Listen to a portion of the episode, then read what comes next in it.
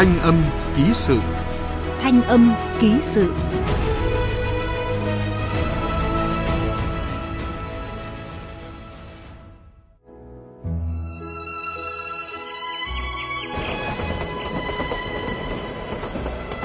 Năm 1881, người Pháp khởi công đặt tuyến đường sắt đầu tiên ở Việt Nam nối Sài Gòn chợ lớn. Đó là sự khởi đầu cho sự hình thành hệ thống đường sắt ở Việt Nam nói riêng, khu vực Đông Dương nói chung. Hỏa xa, xe lửa thực sự là một nhân tố tác động và làm thay đổi toàn diện đời sống kinh tế xã hội của Việt Nam trong những năm đầu thế kỷ 20 và sau này. Đường sắt không chỉ là phương tiện giao thông quan trọng, chuyên chở người và hàng hóa mà còn dần dà trở thành một phần trong đời sống tình cảm, tinh thần, tạo cảm hứng trong văn chương với hình ảnh quen thuộc con tàu, sân ga. Trong hành trình đã qua và hành trình sắp tới, đường sắt, xe lửa vẫn là loại hình vận tải không thể thiếu để vươn tới muôn miền, khai mở những không gian phát triển mới.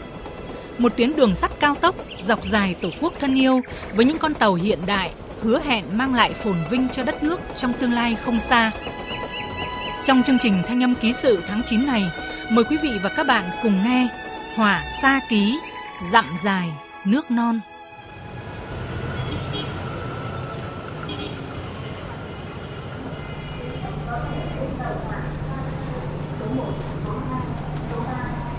Tối đầu hè, thời tiết thật oi ả, cái ồn ả vội vàng và đông đúc của sân ga Hà Nội mà người dân thủ đô vẫn quen nếp cũ gọi là hàng cỏ, càng làm cho không gian như nóng thêm. Người đi kẻ tiễn, dâm gian, bịn dịn, tiếng tuyết còi của nhân viên nhà tàu như thêm dục dã. Và rồi tàu cũng rời ga như lịch trình. Con tàu dần tăng tốc, đi qua những làng mạc, đô thị trong tiếng gõ nhịp đều đặn của những bánh xe những vệt sáng tối liên tục thay đổi trong đêm.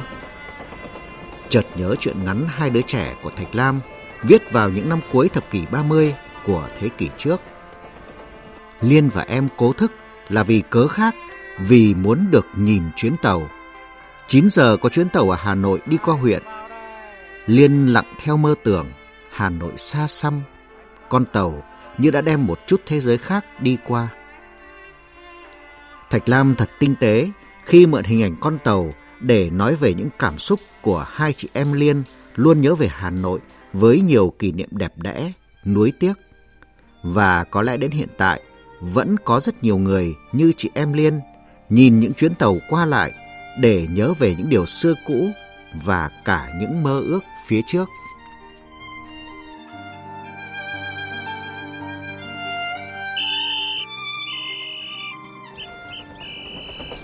Những năm 90 cuối thế kỷ 19, người Việt Nam bắt đầu được nhìn thấy những nhà ga xây cao theo kiểu phương Tây.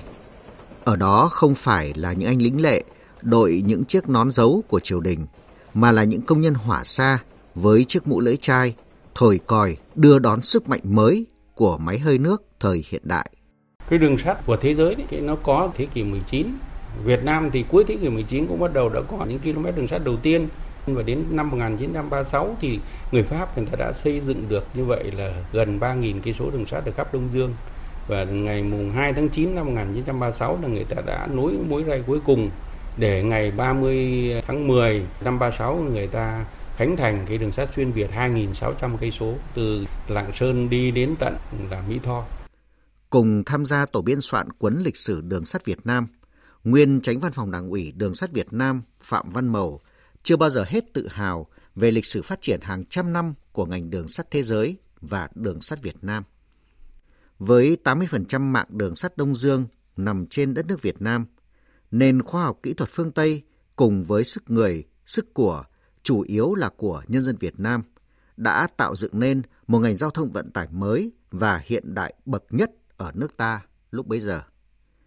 Theo thói quen, người ta thường gọi là đường xe lửa, đường xe hỏa, hỏa xa hay bình dân hơn thì gọi là tàu hỏa. Cũng uh, lâu lắm rồi em mới đi tàu. Tròn 20 năm em mới quay trở lại dịch vụ đường sắt. Thì em thấy cái cảm giác mà ngày xưa lúc còn nhỏ ấy, bố mẹ em cho em đi ấy, với bây giờ lên tàu nó vẫn có cái cảm giác nguyên vẹn như vậy. Ùa về những cái ký ức nó gần như là một cái trải nghiệm ấy chị chứ không phải một chuyến đi nữa. Rất là thích. Nói chung em thấy tuyệt vời. Đây là chuyến tàu đầu tiên mà đi xa của em. Thế là bọn em là lên từ ga Hà Nội đấy à? Hay là... bên từ ga hàng cỏ đấy ạ có người ví ga hàng cỏ xưa, ga Hà Nội ngày nay như điểm hồng tâm tỏa những tia sáng đi theo năm con đường xuôi ngược. Những Yên Bái, Lào Cai, những Thái Nguyên, Quảng Ninh, rồi Hải Phòng qua Bắc Ninh, Bắc Giang, lên biên giới Lạng Sơn, Đồng Đăng, rồi xuyên biên giới sang cả Vân Nam, Trung Quốc, rồi đi xa hơn nữa đến các miền đất ở châu Âu. Cũng từ nhà ga này, một tuyến đường sắt dài tít tắp dọc theo đất nước đến tận miền Nam. Hơn 120 năm đã trôi qua, người Hà Nội bây giờ không thể hình dung ra cái chợ hàng cỏ bên bãi đua ngựa năm xưa như thế nào. Theo sử sách, cuối thế kỷ 19 và khoảng năm 1895, người Pháp đã chọn khu chợ này để xây dựng nhà ga xe lửa, xúc tiến mạnh mẽ kế hoạch của toàn quyền Đông Dương Paul Doumer khai thác thuộc địa. Sau cách mạng tháng 8 thành công, tại ga hàng cỏ đã diễn ra một sự kiện lịch sử với ngành đường sắt Việt Nam. Lật dở những trang sách, ông Khuất Minh Trí, nguyên Chủ tịch Công đoàn Đường sắt Việt Nam, xúc động nhớ về thời điểm nhân dân tập trung ở nhà ga, vui mừng đón Bác Hồ về Hà Nội sau chuyến thăm nước Pháp. Cái điều rất là thú vị đối với ngành đường sắt là sau khi Chủ tịch Hồ Chí Minh từ Pháp về thì trên chuyến tàu đặc biệt mà đường sắt tổ chức cho người thì người đã viết một cái thư cảm ơn, căn dặn rằng là công việc hỏa xa rất quan trọng đối với sự kiến thiết nước nhà. Thế và sau đó thì một lần nữa là cái tờ báo Hỏa xa lại đăng cái bút tích, mặt bút tích rất là rõ ràng của Chủ tịch Hồ Chí Minh rằng công hội Hỏa xa hãy là công hội là kiểu mẫu cho các công hội khác toàn thể công nhân hỏa xa là đoàn kết lại, bởi vì cái thời điểm tháng 11 năm 46 là chúng ta biết là chuẩn bị cho kháng chiến đến nơi rồi. Ông Phạm Văn Mầu thì nhớ về chuyến tàu từ ga hàng cỏ rời Hà Nội ngày 26 tháng 9 năm 1945 chở đoàn quân Nam Tiến đầu tiên chi viện cho miền Nam. Rồi 9 năm trường kỳ kháng chiến, bảo vệ độc lập, tự do. Trong kháng chiến chống Pháp thì cái đường sắt của Liên khu 5 có những chiến công, đường sắt Liên khu 4 cũng có những chiến công, đường sắt của cái thì Việt Bắc tuy rằng nó đánh hỏng đi rồi mình cũng thực hiện tiêu tổ kháng chiến nhưng đóng góp thì nó rất là ghê gớm Đồng bào thủ đô chú ý, hiện nay đã có báo động. Đồng bào cần bình tĩnh và nhanh chóng vào hầm trú ẩn. Các lực lượng vũ trang bảo vệ trị an và phục vụ chiến đấu hãy dũng cảm và kiên quyết làm tròn nhiệm vụ. Tất cả mọi người hãy Những năm bom Mỹ chút lên mái nhà, ga hàng cỏ là trọng tâm đánh phá của giặc Mỹ. Từ đây, bao chàng trai cô gái Hà Nội xếp bút nghiên lên đường vào Nam chiến đấu. Họ là những Nguyễn Văn Thạc, những Đặng Thủy Trâm. Liệt sĩ Nguyễn Văn Thạc có lẽ đã ghi những dòng nhật ký này khi ngồi trên chuyến tàu đi về phía Nam. 12 giờ, đêm âm u quá, cánh đồng vắng lặng, chỉ nghe tiếng gió, tiếng con tàu thở phì phì. Kia rồi là Hà Nội, là phố Nguyễn Du lấp lánh sau bức tường của gác hàng cỏ. Thôi, chào Hà Nội, ba hoặc bốn tháng nữa ta sẽ lại về, ta lại hành hương trên những con phố vắng gắn bó với cuộc đời ta.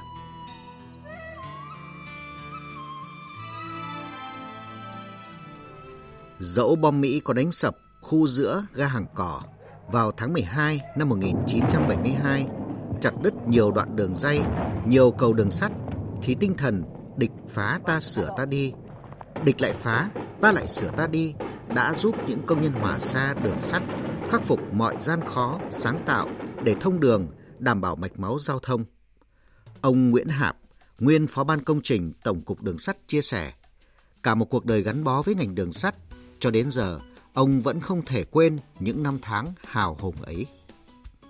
Tôi đã đi một cái đoàn chở xe tăng vào trong miền Nam đấy. Lúc bây giờ là làm những cái tàu với cái đường rồi chở những cái xe kéo pháo lớn cái thứ hai là chuyển quân. Một lúc như thế là hàng mấy vạn quân mà thì đó là phải nói là không có đường sắt thì không có thể nào mà chở được nhiều như thế cả. Năm xưa anh phá núi em mở đường trên đỉnh trường sơn đồi núi chập trùng năm nay bàn tay lập hồ bom xây cuộc sống. Tự hào đào bao cô khói. Tự hào nào những chàng trai tuổi thanh xuân sức như phù đỡ cháu con của bác hồ đi mở đường tàu thống nhất quê hương. Giáo sư tiến sĩ khoa học Lã Ngọc Khuê, nguyên Thứ trưởng Bộ Giao thông Vận tải, vẫn vẹn nguyên niềm cảm xúc khi nhớ lại ngay sau ngày giải phóng miền Nam thống nhất đất nước, Đảng và Nhà nước đã thấy ngay vai trò quan trọng của ngành đường sắt với phát triển kinh tế xã hội, khắc phục hậu quả chiến tranh. Và công trình quan trọng nhất, lớn nhất của cả nước lúc bấy giờ chính là công trình khôi phục đường sắt xuyên Việt. Trên thực tế lúc đó đường sắt Bắc Nam nó trở thành một cái biểu tượng của cái việc thống nhất Giang Sơn. Chứ vì thế nó mới gọi tên là đường sắt thống nhất ấy. và đấy cũng là thời kỳ hoàng kim ôi trời ơi ngày xưa mỗi một lần cái tàu thống nhất nó ra ngã, cả một cái ga nội nó dập dịch cả lên hoặc là ngày đi tàu vào trong năng lực của nó là chiếm khoảng 10% thị phần Phải mất hơn 14 tháng, không kể ngày đêm, của hơn 10 vạn cán bộ, kỹ sư, công nhân, bộ đội và nhân dân cả nước. Tuyến đường sắt Bắc Nam dài hơn 1.730 km mới được nối liền.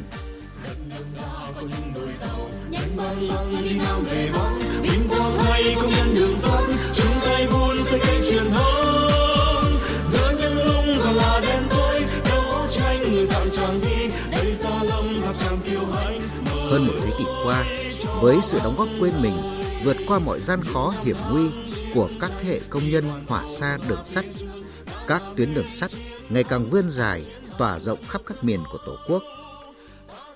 Biết bao địa danh như Hàng Cỏ, Gia Lâm, Trường Thi, Tháp Tràm, Dĩ An đã trở thành địa danh khắc sâu trong tâm khảm của các thế hệ người Việt Nam và cả người nước ngoài. Không biết có phải khi khai đường vạch tuyến, các kỹ sư người Pháp đã cố gắng để tuyến đường sắt đi qua nhiều vùng đất đẹp đẽ và hùng vĩ của Việt Nam. Để đến nỗi, nhà văn Pháp Paul Thoreau ngỡ ngàng khi được đi tàu hỏa qua đèo Hải Vân. Trong tất cả những nơi mà tàu hỏa đã đưa tôi đi qua kể từ London, đây là nơi thơ mộng nhất. Trên mảng biển nhấp nhô màu ngọc bích, những vách đá nhô ra và cảnh tượng một thung lũng rộng lớn tới mức cùng một lúc chứa đựng được cả ánh mặt trời, khói, mưa và mây, những khối màu độc lập. Sự ra đời và hoạt động của ngành đường sắt đã góp phần quan trọng làm cho xã hội Việt Nam biến đổi đáng kể về nhiều mặt, trong đó có việc hình thành nên những tụ điểm cư dân mới, rồi móc nối lại với nhau những tụ điểm cư dân cả cũ và mới đó. Trên dọc từng tuyến đường xuất hiện những điểm đỗ của đoàn tàu ở các mức độ khác nhau với các ga chính, ga xếp, điểm dừng và quan trọng là chính các điểm đỗ ấy trên dọc tuyến trở nên náo nhiệt, phồn thịnh hơn trước nhờ có đường sắt đi qua. Nghiên cứu của ông Phạm Văn Mầu khi biên soạn cuốn lịch sử truyền thống của ngành cho thấy và khẳng định thêm một điều thú vị. Không chỉ có giao lưu kinh tế mà đã có cả giao lưu văn hóa giữa các vùng do hệ thống mạng lưới đường sắt đưa lại. Khi mà kinh tế nó giao lưu như thế thì đương nhiên cái văn hóa từ thành thị và nông thôn, từ vùng sâu vùng xa là nó có cái kết nối với nhau. Ví dụ bây giờ cái những cái vùng ở Lào Cai rồi Yên Bái rồi những cái vùng xa xôi ấy, mỗi một cái ga đường sắt nó là một tụ điểm kinh tế nhưng cũng là tụ điểm văn hóa giao lưu. Và tại sao ở Việt Nam tất cả những nhà thơ có tên tuổi đấy của cái thời kỳ trước không có ông nào không viết về đường sắt. Nó cái nơi như vậy tụ hội, cái nơi chia ly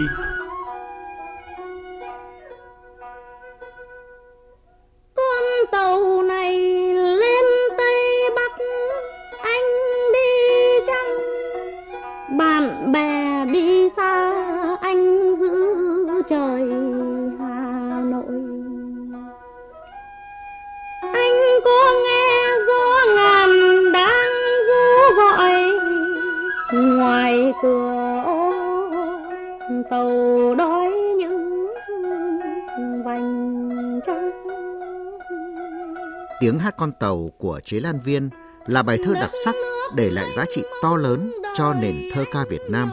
Nhà thơ đã lấy hình tượng con tàu hỏa và cảm hứng từ cuộc vận động đồng bào miền xuôi lên xây dựng kinh tế mới nơi miền núi Tây Bắc để nói về khát vọng khai phá Tây Bắc, dựng xây Tổ quốc. Nguyễn Bính, Thạch Lam, Ma Văn Kháng, Vũ Bão, Lê Bầu đều có các tác phẩm văn chương gắn với những con tàu, sân ga, hay như Hổ Dánh với bài thơ bị bỏ quên, Chuyến tàu đời. Từng phen gió lạnh bay vào, ngẩn ngơ ta xuống ga nào hở em. Có một chi tiết cũng rất thú vị khi chúng tôi thực hiện ký sự này. Những tên tuổi như nhà thơ, nhà viết kịch Lưu Quang Vũ, nhạc sĩ Phan Lạc Hoa đều là người của đường sắt Việt Nam. Bản thân đường sắt ấy, nó là cái ngành nó có một cái sức hấp dẫn. Cho nên là cái xưởng cao su của cụ Tạ Đình Đề là nhận ông Lưu Quang Vũ đấy chứ. Cái Phan đạc Hoa cũng thế, cái nhạc sĩ nổi tiếng. Và ông Tạ Đình Đề ông nhận hai ông này. Cái tôi và chúng ta của Lưu Quang Vũ là đó là cụ Tạ Đình Đề. Cái hình tượng của ông, công Tạ Đình Đề được Lưu Quang Vũ nghệ thuật hóa thành cái nhân vật rất là nổi trong cái sân khấu của Việt Nam một cái thời kỳ đổi mới. Giao thông vận tải đường sắt trở thành động mạch chủ của nền kinh tế đất nước một thời, tạo nên sự giao lưu phát triển kinh tế, văn hóa, góp phần xóa bỏ tình trạng ngăn cách khép kín giữa các địa phương. Các đoàn tàu mang ký hiệu SE3 đang qua Phu Gian, Lăng Cô, Kim Liên. Đây là đoạn đường đèo dốc cao để đảm bảo an toàn, đề nghị khách ổn định vị trí của mình. Đề nghị các đồng chí nhân viên Đèo Hải Vân, con đèo này là cung đường đẹp nhất trên tuyến đường sắt thống nhất Bắc Nam đã được nhà văn Paul Trou nhắc tới trong Thiên ký sự Phương Đông lướt ngoài cửa sổ. Hơn một thế kỷ qua, trên con đèo hiểm trở, tinh thần đoàn kết, kỷ luật của cán bộ, công nhân, hỏa xa, đường sắt được phát huy tối đa. Ngày nào cũng vậy, tuần đường Nguyễn Văn Hồ đi bộ quãng đường 12 km cho hai ca làm việc. Đó là chưa kể những ngày trời mưa không có phương tiện nào lên đèo được. Hồ phải đi bộ từ ga Kim Liên, Đà Nẵng thêm 6-7 km nữa. Công việc chính của em hàng ngày là là đi từng đường là để kiểm tra những dọc tuyến, những hư hỏng nhỏ và sửa chữa nhỏ. Và đặc biệt là phải phòng vệ kịp thời những chuyến ngựa khi đường sắt có sự cố. Đi một mình, có bao Dạ. giờ cảm thấy buồn không? đi bình thường rồi chị. Theo đúng hành trình thì ban đêm thì hai người nhưng mà trong lúc đi từng đường thì hạn chế nói chuyện riêng À. để mình phát hiện ờ, tàu ở phía sau tới ờ.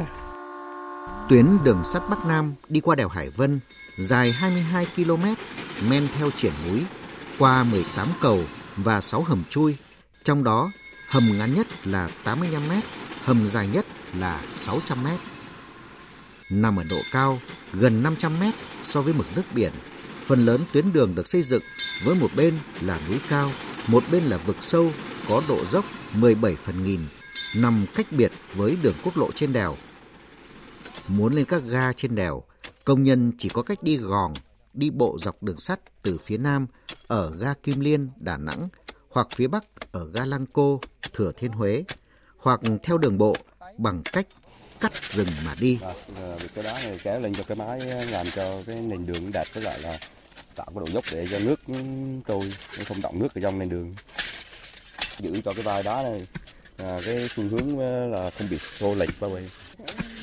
Để, để nước động nó là sẽ bị ờ, phục bùn rồi gây ra bị lún nền đường là tàu chạy qua sẽ bị trao nghiêng đất Trên cung đường Hải Vân luôn có hơn 100 nhân viên đảm trách công việc tuần đường, gác hầm và duy tu, sửa chữa đường, đảm bảo an toàn tuyệt đối cho hàng chục chuyến tàu qua lại mỗi ngày. Lên dốc xuống đèo, quanh co, với một bên là núi cao, một bên là vực sâu. Cung đoạn Hải Vân thực sự là thách thức với các lái tàu, lái gòm vận chuyển vật tư. thì mình phải chuẩn xác và chính xác thì nó mới đảm bảo được cái an toàn Phó Giám đốc Công ty Cổ phần Đường sắt Quảng Nam Đà Nẵng, ông Hoàng Anh Dũng luôn quán triệt trong đơn vị công việc tuần đường, lái gòn, vận chuyển vật tư hay duy tu sửa chữa ở đỉnh Hải Vân đều đòi hỏi yêu cầu cao hơn nơi khác bởi tính chất đặc biệt của cung đường. chèn những cái thanh tàu vẹt à, sắt như này, kiểm tra cái độ chặt hay không thì cũng không phải ai cũng làm được và phải có nhiều người có nhiều kinh nghiệm.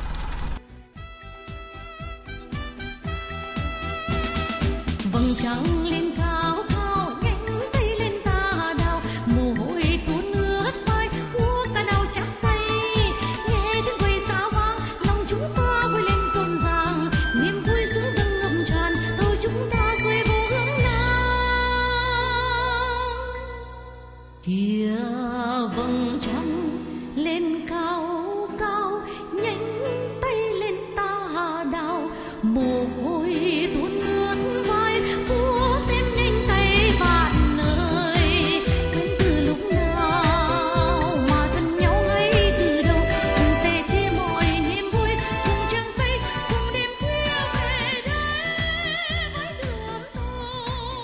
Đường sắt Việt Nam với những đóng góp to lớn vào sự nghiệp giải phóng dân tộc, thống nhất đất nước đã và đang tiếp tục hành trình đến với tương lai.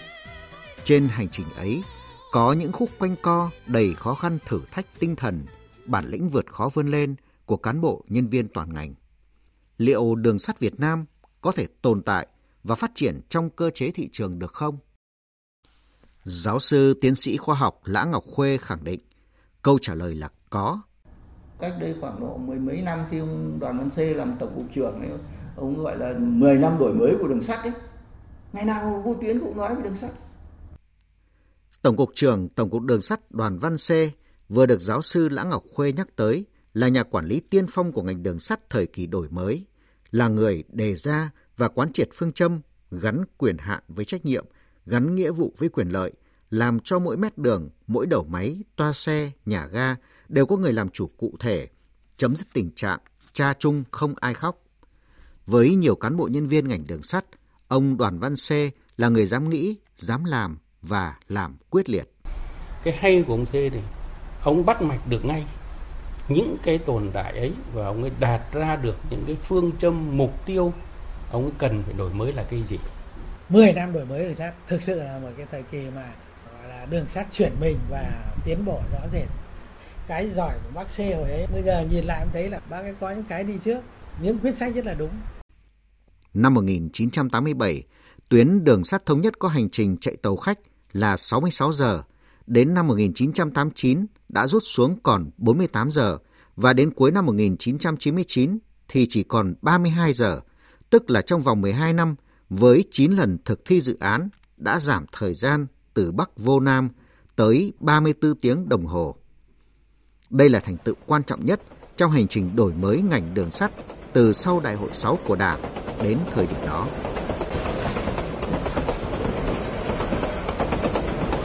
Thế rồi, hành trình của những con tàu trên tuyến đường sắt Bắc Nam vẫn có những khúc quanh, vẫn gập gành những thăng trầm theo thời cuộc, trong khi các loại hình giao thông đường bộ, đường không trên giải đất hình chữ S ở đầu thế kỷ 21 được đầu tư phát triển như vũ bão.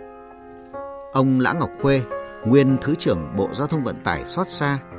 Trong nhiều năm qua, chúng ta không những không xây dựng thêm được một km đường sắt mới nào, nhưng lại dỡ nhiều tuyến đường sắt kết nối cảng biển, cảng đường thủy, trung tâm công nghiệp lớn, khiến đường sắt vốn có tính kết nối yếu lại càng như bị chặt tay chặt chân. Bây giờ không phải là đường sắt lười biếng, cơ sở vật chất của nó như thế thôi, thì nó chỉ vận tải được bấy nhiêu thôi, nó không thể hơn được. Đường sắt không tồn tại đúng với lại cái nghĩa của nó nữa. Hàng loạt tuyến đường sắt tiếp tục bị hư hỏng, mòn gỉ, doanh nghiệp không có tiền bảo trì là chỉ dấu không thể rõ hơn về tình trạng cùng đường của ngành đường sắt Việt Nam. Tính đến cuối năm 2022, thị phần vận tải hành khách bằng đường sắt chỉ đạt 0,12%, thị phần vận tải hàng hóa đạt khoảng 0,4% toàn ngành vận tải.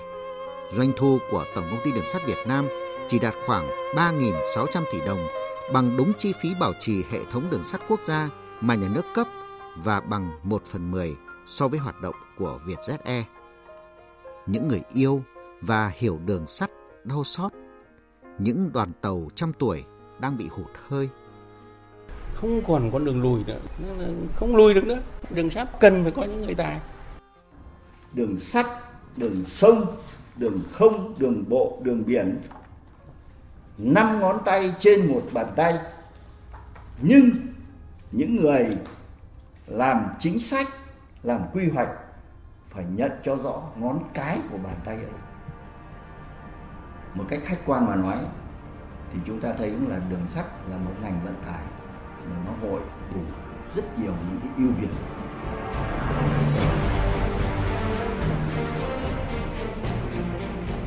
Nhiều ý tưởng phương án phát triển ngành đường sắt đã được đưa ra ở nhiều diễn đàn, nhiều cấp có thẩm quyền. Ngày 28 tháng 2 năm 2023, Bộ Chính trị ra kết luận số 49 định hướng phát triển giao thông vận tải đường sắt Việt Nam đến năm 2030, tầm nhìn đến 2045. Đây được coi là phát pháo lệnh chấn hưng một phương thức vận tải có nhiều ưu việt nhưng đang ở thế chân tường, qua đó trực tiếp kéo giảm chi phí vận tải, nâng cao năng lực cạnh tranh quốc gia. Kính thưa quý khách, Đà Nẵng là thành phố trực thuộc trung ương, diện tích hơn 1.200 km vuông, dân số khoảng 1 triệu người. Trên chuyến tàu SE3 từ Hà Nội vào thành phố Hồ Chí Minh, trưởng tàu Nguyễn Kim Vượng liên tục đi dọc con tàu kiểm tra các toa để kịp thời ứng phó với các tình huống xảy ra trên tàu và trò chuyện cùng hành khách. Phát triển về vấn đề nội thất là mình cũng phải làm là cải tạo, làm lại hết. Đó về vấn đề thức được cách phục vụ, giao tiếp ứng xử. Tiếp viên tàu SE3 Ninh Xuân Thủy tận tình hướng dẫn tiếp chuyện với cả những hành khách nước ngoài đang tham gia hành trình.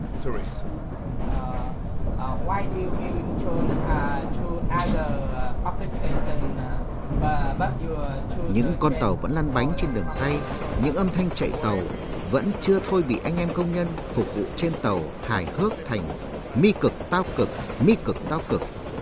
Nhưng ở trên khắp các đơn vị phục vụ tàu khách, sĩ nghiệp toa xe, đầu máy, đơn vị duy tu, sửa chữa cầu đường đã có những tín hiệu thắp lên nhiều hy vọng cho đường sắt Việt Nam.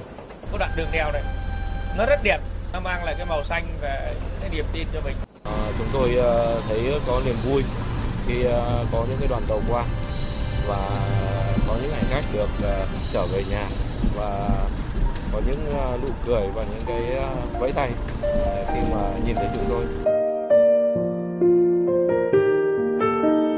Dường như đang có sự thay đổi trong nhận thức, trong tư duy của lãnh đạo, cán bộ nhân viên, người lao động của đường sắt Việt Nam về quyết tâm đưa ngành đường sắt phát triển xứng tầm với yêu cầu của đất nước. Tinh thần dám nghĩ, dám làm của lớp cán bộ đường sắt trước đây như ông Tạ Đình Đề, Đoàn Văn Xê đang được tiếp nối. Chủ tịch Hội đồng thành viên Tổng công ty Đường sắt Việt Nam Đặng Sĩ Mạnh cho rằng lúc này cần nhân lên những tấm gương người tốt, việc tốt trong lao động sản xuất để từ đó lan tỏa một tinh thần tích cực và sự nhiệt tâm vì sự nghiệp thay vì ngồi than thở trước thực trạng của ngành. Chúng tôi đưa ra rất nhiều giải pháp nhưng giải pháp cuối cùng chúng tôi phải thực hiện đó là tất cả tập trung cho người lao động trực tiếp tăng thu nhập cho người lao động trực tiếp đầu tiên một mặt khác thì chúng tôi cũng truyền thông và cũng kêu gọi toàn ngành không nên cứ kêu khó kêu khổ. Đấy, mà chúng ta hãy phát huy hãy cố gắng tìm tòi những cái giải pháp từ thân mình. Thế thì uh, được uh, cái sự ủng hộ của toàn ngành. Đường sắt đã đang và vẫn phát triển ở rất nhiều quốc gia, đặc biệt đường sắt cao tốc phát triển ngoạn mục ở Nhật Bản, Pháp, Trung Quốc, Hàn Quốc. Nhiều nước ở châu Phi và trong khu vực ASEAN như Lào, Indonesia, Malaysia cũng đã và đang triển khai mạnh mẽ các dự án xây dựng đường sắt. Theo giáo sư tiến sĩ khoa học Lã Ngọc Khuê, tình thế bắt buộc chúng ta không thể chậm trễ, phải hành động quyết tâm, quyết liệt theo đúng tinh thần kết luận 49 để sớm khai thông động mạch chủ của nền kinh tế.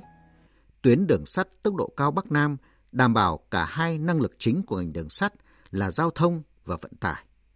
Tuyến đường sắt Bắc Nam đó là chủ lưu có thể thu hút, có thể dẫn dắt mọi dòng chảy vật chất của nền kinh tế thì rõ ràng chỉ cần chúng ta xây dựng được một tuyến vận tải đường sắt Bắc Nam thì toàn bộ cái chi phí vận tải của nền kinh tế sẽ được kéo giảm một cách cơ bản và nền kinh tế sẽ trở nên lành mạnh và phát triển bền vững.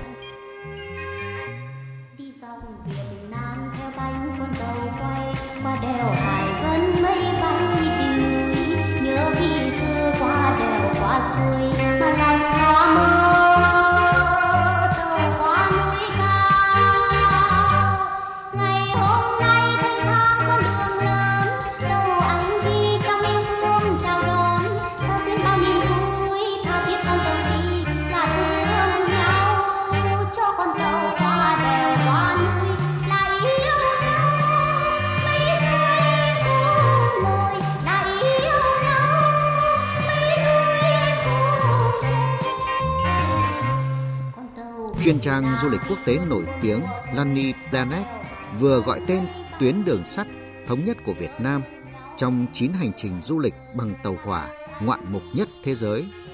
Lonely Planet đánh giá hành trình đường sắt hoành tráng, đáng kinh ngạc, khởi hành từ thủ đô Hà Nội và kết thúc tại thành phố Hồ Chí Minh với quãng đường khoảng 1.730 km. Dặm dài nước non Việt Nam gấm hoa lần lượt xuất hiện theo bánh con tàu quay. Tiếng còi tàu từ mỗi sân ga sẽ còn ngân vang mãi trong lòng người. Nghe tiếng còi âm vang, ai trong chúng ta cũng sẽ động lòng hồ hởi muốn khoác tay nải lên đường cho thỏa chí phiêu lưu.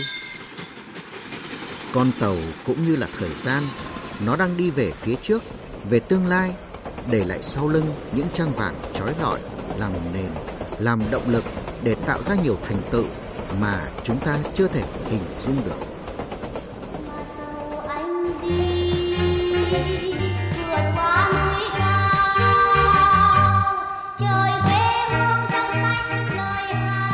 Tới đây chúng tôi xin kết thúc chương trình Hỏa Sa Ký Dặm Dài Nước Non.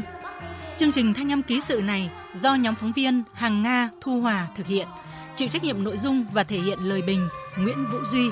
Xin tạm biệt và hẹn gặp lại quý vị.